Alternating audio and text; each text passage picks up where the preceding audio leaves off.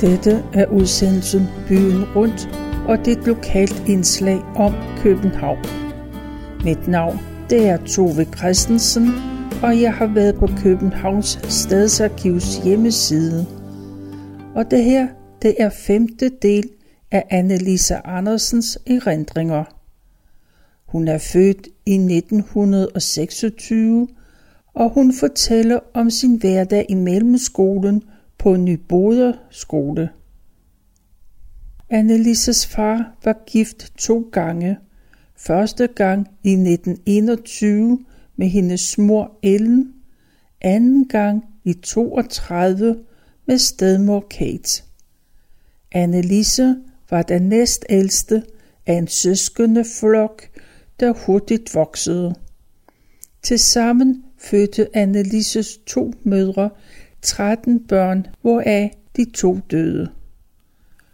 Annelise Andersen fortæller i denne udsendelse om hendes skolegang i mellemskolen, og hun skriver, For at komme i mellemskolen efter 5. klasse, så skulle de elever, der egnede sig, aflægge prøve. Det gjorde jeg, og jeg deltog så i en regneprøve, en stil- og diktatprøve, og blev derefter fundet værdig. Efter sommerferien blev jeg overflyttet til Nyboder skole, som var en af de tre skoler, mine forældre havde haft valget imellem. Skolens inspektør hed Sur. Og så gik jeg i Nyboder skole. Jeg hørte da gadedøren smække bag mig, og min lange vandring alene til skolen begyndte. Jeg hankede op i skoletasken og styrede mine skridt ned mod Sortedamsøen. Jeg gik langs søen hen mod Fredens Bro og passerede soppebassinet. Det var et lille indhegnet stykke af søen, som børnene soppede i om sommeren. Der var sat et skilt op om, at badning var forbudt, man måtte kun soppe. Mærkeligt nok måtte vi søskende ikke deltage i sopningen for mor. Det havde ellers været ret at få dyppet tæerne lidt, men vi måtte nøjes med at stå og kigge på. Men en gang imellem var fristelsen for stor. Så røg sko og strømper af, og tæerne kom i vand. Kiggede jeg ud over søen, fandt blikket på fugleøen, hvor ænderne og svanerne ruede om foråret, og det varede ikke længe, så viste de stolt deres unger frem for alle og enhver. Når det blæste lidt, var der små bølger på søen. Over broen fortsatte jeg mod Sølgtorvet gennem Sølvgade med en masse forretninger på begge sider. Der var kaffeforretningen med den snorende blanke kaffemølle og en dejlig duft. Og osteforretningen med vandet rendende ned ad ruden. Det duftede knapt så godt. Fiskeforretningen med et flisekar med levende fisk, og fra en vandhane løb der en tynd stråle vand ned i karret. For uden disse var der boghandler og isenkram og mange andre forretninger. Midt i gaden kørte sporvognen. En af de gamle linje 10 med en lang bænk i hver side, og hvor konduktøren med sin billettaske på maven gik frem og tilbage og klippede billetter med en tang. Så stoppede jeg op og kiggede lidt på de to mænd, der gik ude på sporene en slæde imellem sig, som de trak frem og tilbage for at rense sporene. Efterhånden var jeg nået frem til Sølvtorvet, til Gitterlået, ind i Østre Anlæg. Det var et dejligt sted med alle dets stemninger, alt efter årstiden. En opsynsmand holdt øje med, om alt var i orden. For eksempel måtte man ikke gå på græsset. Overalt var der små skilte med græsset må ikke betrædes. Alle græsplænerne var indhegnet med et stålbånd fastgjort til nogle træpløkke, så jeg måtte pænt holde mig til grusstierne. Jeg skulle alligevel prøve at balancere på jernbåndet, men jeg nåede ikke så langt hen ad det, så mistede jeg balancen og trådte ind på græsset. Det var jo ikke så godt. Det var bare om at komme ud på stien igen. Jeg, har, jeg havde valget mellem to veje gennem parken. Det ene gik forbi Kunstmuseet, som var en stor koloss af en bygning. Den anden vej gik midt i den anden vej gik midt imellem anlægget, så det foretrak jeg.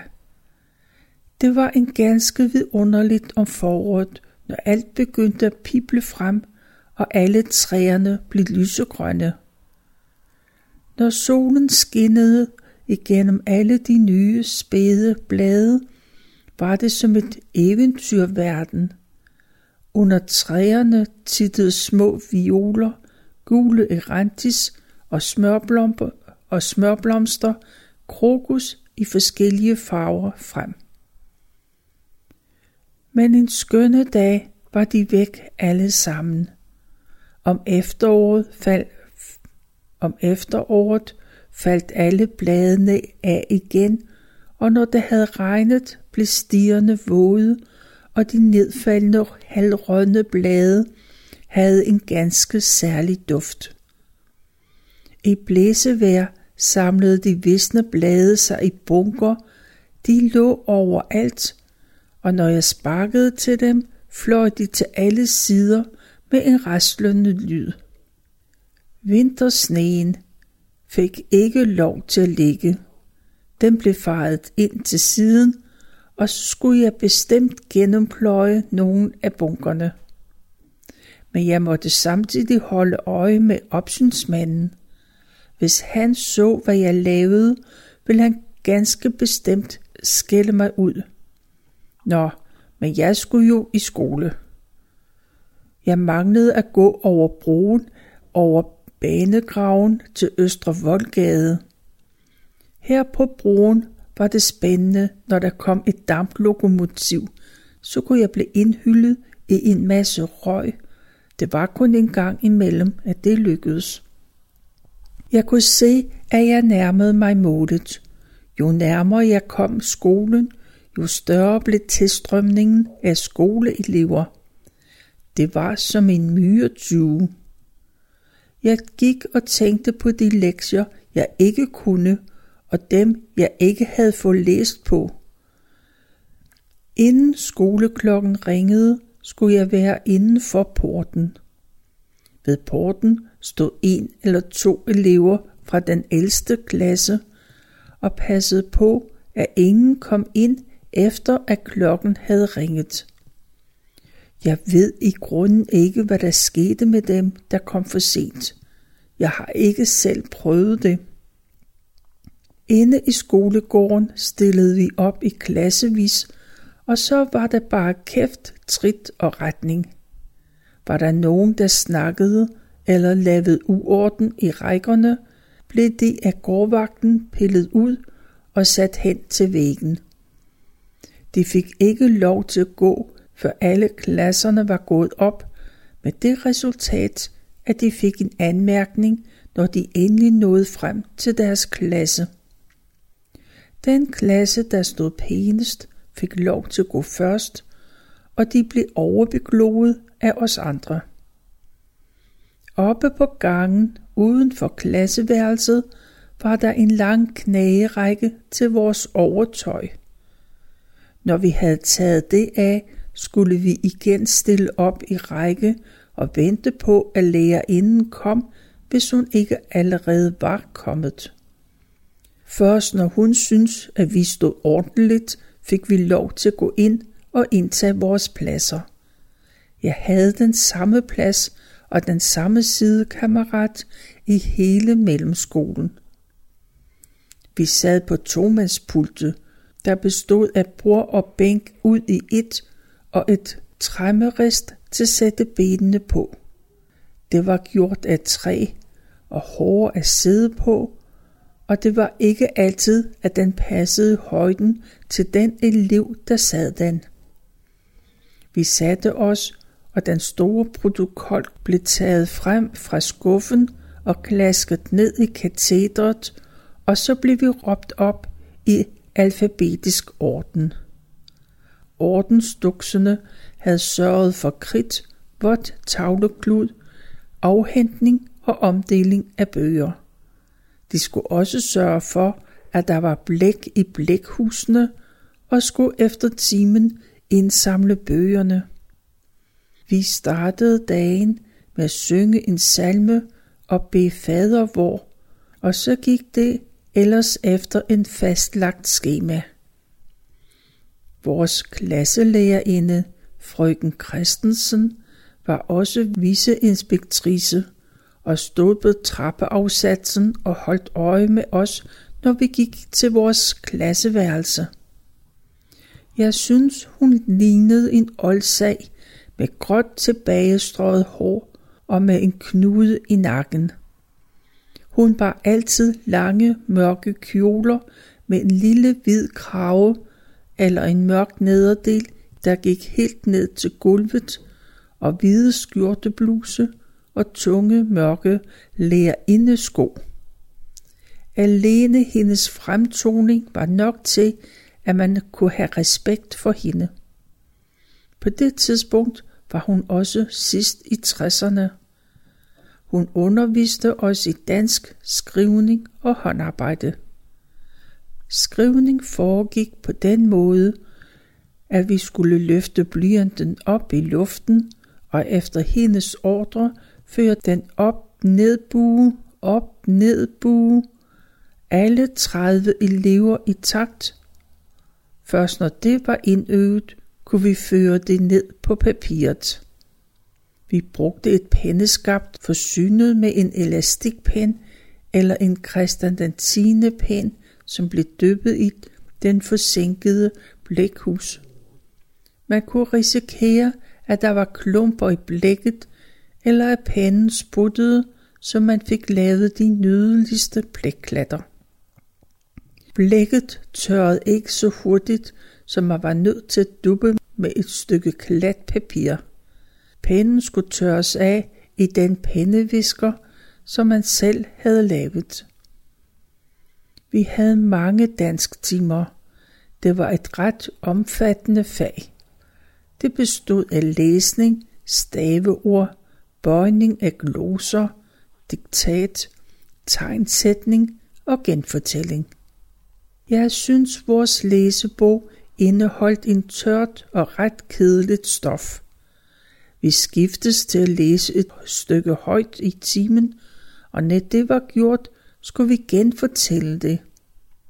Og så skulle vi oven i købe også fortælle, hvad forfatteren mente om det, han havde skrevet.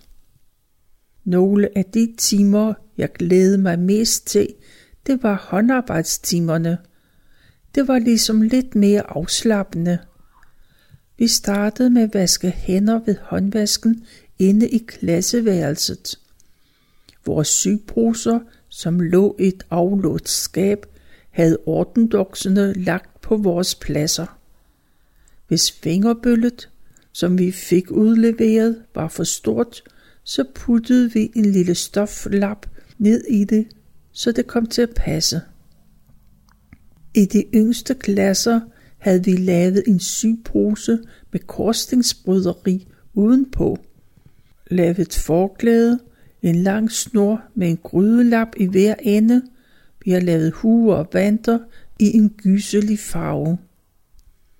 I første mellem syede vi en blå gymnastikdragt med tilhørende bukser, som vi brugte resten af vores skoletid. Nogle af pigerne var så dygtige, at de fik lov til at lave ekstraarbejde, såsom små lysedue og dukketøj.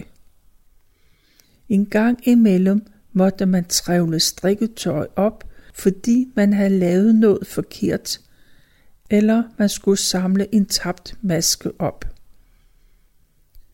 En elev havde på mystisk vis fået lavet to højre vanter, og der var ingen pardon. Mens tårerne trillede ned af kinderne på hende, måtte hun trævle den ene vante op igen. Vi skulle også lære at stoppe strømper. Frøken havde en lille ramme, hvorpå der var udspændt et stykke groft strikket stof med et hul i midten, og med en stor stoppenål viste hun os, hvordan man gjorde det ved at føre nålen op og ned i stoffet.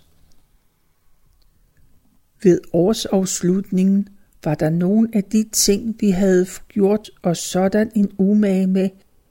De blev udstillet i gymnastiksalen, sammen med de ting fra andre klasser og sammen med det drengene havde lavet i sløjtimerne.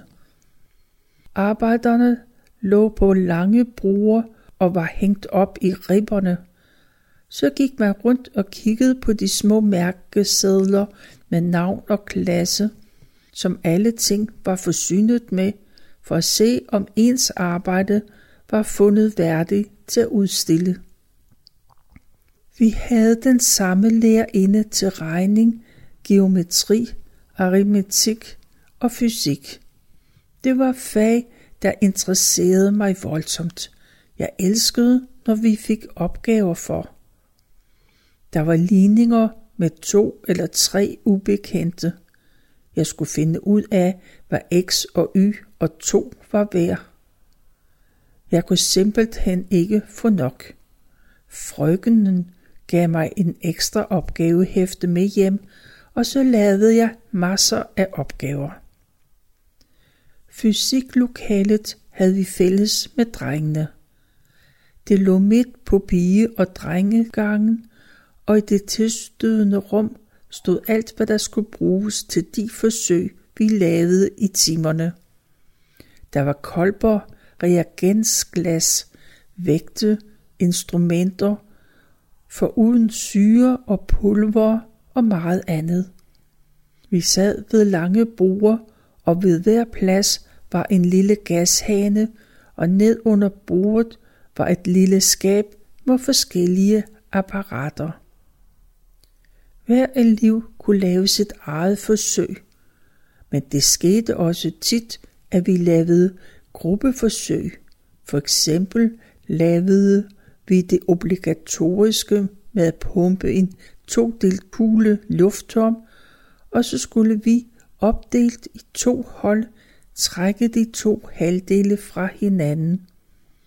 Det kunne vi selvfølgelig ikke. Naturværelset var på samme måde fælles med drengene. Det lå bare i den anden etage. I det fag havde vi dofatter. Det var et øgenavn, han fik, fordi han altid sagde do i stedet for du. Hvad hans rigtige navn var, det aner jeg ikke. Lokalet bestod af bænkeræder bygget og opad trin for trin. Her i de tilstødende rum fandtes skeletter af alle slags dyr. Et menneskeskelet, udstoppede dyr og fugle, og der var store og små glas med dyr i sprit. Lægeren kom sommetider slæbende med fagnen fuld af planter og blomster, han havde plukket ved landevejsgrøft, og så skulle vi finde ud af, hvad det var for nogen. Oppe under loftet var alle de landkort anbragt, vi skulle bruge i geografitimen. Trak man i en snor, kom for eksempel Europakortet til syne med bjerge, dale, søer og floder og have, og en masse punkter, der skulle være byer, men ikke et eneste navn. Jeg fandt aldrig ud af, hvor de forskellige hovedsteder lå. Det var dårligt nok, jeg kunne anbringe de danske byer på kortet. I historietimen skulle der bestilles noget. Vi havde en dødssyg historiebog. Side efter side, tæt beskrevet og næsten ingen illustrationer. Den danske kongerække, den skulle læres udenad, og vi blev hørt i den gang på gang. Vi havde den samme lærerinde i tysk, som jeg synes var et meget svært sprog. Nu var interessen for det meget lille. Det var under besættelsen, og aversionen mod det tyske var stor. Når man kædede sig i timerne, kunne man more sig med at plukke hinandens trøjer for uld og lave mønstre ud af det og bruge det til pegemærke. Engelsktimerne, det gik bedre. Det var et sprog, der blev brugt mange steder i verden. Efter den første time følte jeg allerede, at jeg kunne tale engelsk som en indfødt. Husgerning, eller frikadellesløjt, som vi kaldte det, var et dejligt afslappende fag. Vi iførte os forklæde, hvid kappe på hovedet og grydelapper om livet. Vi blev delt op i familier. Jeg kan ikke huske, hvor mange vi var i hver, men vi startede med at lære at vride en karklud. Det skulle gøres på en ganske bestemt måde, og så lavede vi ellers små, lette retter. Det kunne ikke blive til så meget, fordi alting var rationeret. En gang imellem bagte vi en sandkage, et franskbrød eller nogle sølle plæskner. Så lavede vi te på tørret æbleblade og drak til. Vi sluttede timerne af med opvask og rengøring. Jeg var ikke så meget for klæd om til gymnastik. Jeg skævede til kammeraternes undertøj. For det første var det rent, og for det andet var det af en helt andet snit end det, jeg havde på. Midt bestod af en snavset undertrøje, et par B-farvede bukser med lodden frang og hullede strømper. Jeg fandt altid den mørkeste krog, hvor jeg kunne stå og skifte til den blå gymnastikdragt med tilhørende bukser, som vi alle sammen skulle have på. Det havde ligget i en pose i et skab, og når vi lukkede skabet op, væltede alle poserne ud på gulvet. Et andet skab lå alle gymnastikskoene. Fra det skab kom der en sur lugt, når vi åbnede det. Jeg ved ikke, hvor mange sure tæer, der havde været nede i de sko. Var man hurtigt nok, fik man fat i et par hvide lærredsko med en rem over fristen, som var nogenlunde nye. Nogle af eleverne havde deres egne sko med hjemmefra. Vi vandrede ind i gymnastiksalen i gåsegang i takt til frøken Skrøders grup. 1, 2, 1, 2. Den mindste forrest, og så efter højde. Efterhånden, som vi voksede til, fik vi andre pladser i rækken. Jeg blev temmelig høj, så jeg endte næsten bagerst. En violinbue kan bruges til at slå en elev oven i hovedet med, og det gjorde vores sanglærer, hvis man kom til at synge falsk. En efter en blev vi kaldt op til katedret, og så stod man der og skulle helt alene synge første linje af Kong Christian stod ved højenmast. Så fandt han ud af, om man var første stemme eller anden stemme, alt det firestemmige kor, han arbejdede med resten af skoleåret. En elev kom slet ikke med, hun havde ikke en tone i livet. Jeg nød mine sangtimer. Jeg synes, det lød så kønt, når vi sang flerstemmigt. I tegnetimerne blev der sat en flaske eller en kasse eller andet op på et bord, og møjsommeligt fik man det kopieret ned på papiret. Det lignede hverken her eller der, og vi måtte ikke bruge viskelæder. Det skulle ligne første gang. Havde man ikke talent for tegning, fik man intet ud af de timer, og det havde jeg ikke. Jeg havde de timer. Læsefagene var for mig til evig besvær. Når jeg havde læst på en lektie, kunne jeg ikke huske et kuk af, hvad jeg havde læst. Aritmetik, geometri, regning og fysik elskede jeg. Der fik jeg høje karakterer. På et tidspunkt skulle hele klassen til intelligensprøve. Der troppede nogle mennesker op og stillede forskellige spørgsmål, blandt andet, hvad dato har vi i dag? Jeg anede det ikke. Jeg kunne bare ikke svare på det. Jeg vidste kun, hvad dag det var. Det kunne jeg jo se på skemaet. Jeg var flov, men jeg var heldigvis ikke den eneste, der var så uvidende. Det skete, at jeg fik en eftersædning, og det var altid, fordi jeg havde glemt en eller anden bog. Inden jeg gik i skole, kiggede jeg altid efter i min taske, om jeg havde, hvad jeg skulle bruge. Alligevel skete det gang på gang, at jeg glemte en bog. Jeg forstår det bare ikke. Gennem hele mellemskolen havde jeg den samme plads i klassen, og jeg kan tydeligt huske næsten alle navnene på mine klassekammerater. Da jeg startede på Nyboder skole, kom jeg til en klasse, hvor de fleste elever havde gået på skolen fra første klasse, så lige fra første dag var vi delt op i klikker. Jeg fik aldrig noget særligt forhold til nogen af dem. Vi boede også for langt fra hinanden. Hele klassen holdt vejret den dag en elev i en dansk time begyndte at kritisere den kedelige og stive undervisning, vi fik, og hun kan også lære personalet en omgang. Det kunne aldrig gå godt det her, tænkte jeg. Hun kom ned på inspektørens kontor, hvor hun vel havde fået en irettesættelse, men hun fortsatte da sin skolegang. Under besættelsen da tyskerne havde okkuperet vores skole, blev vi flyttet til Freimaxgade skole. Så fulgte jeg med Inger.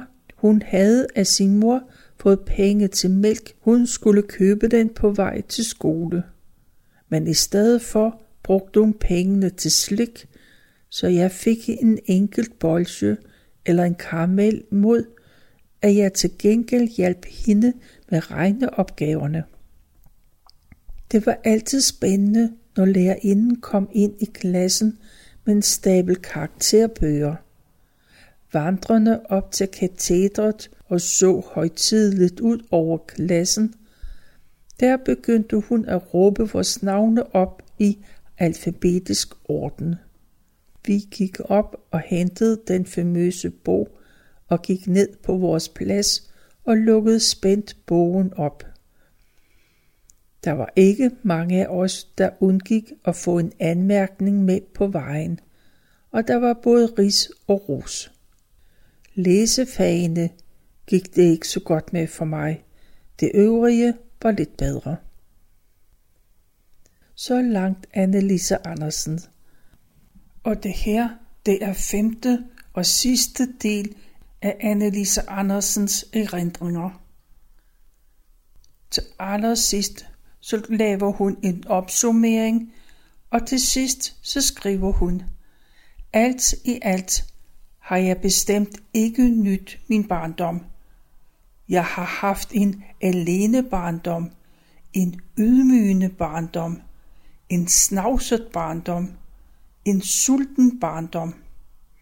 En barndom, jeg absolut ikke ønsker at gøre om.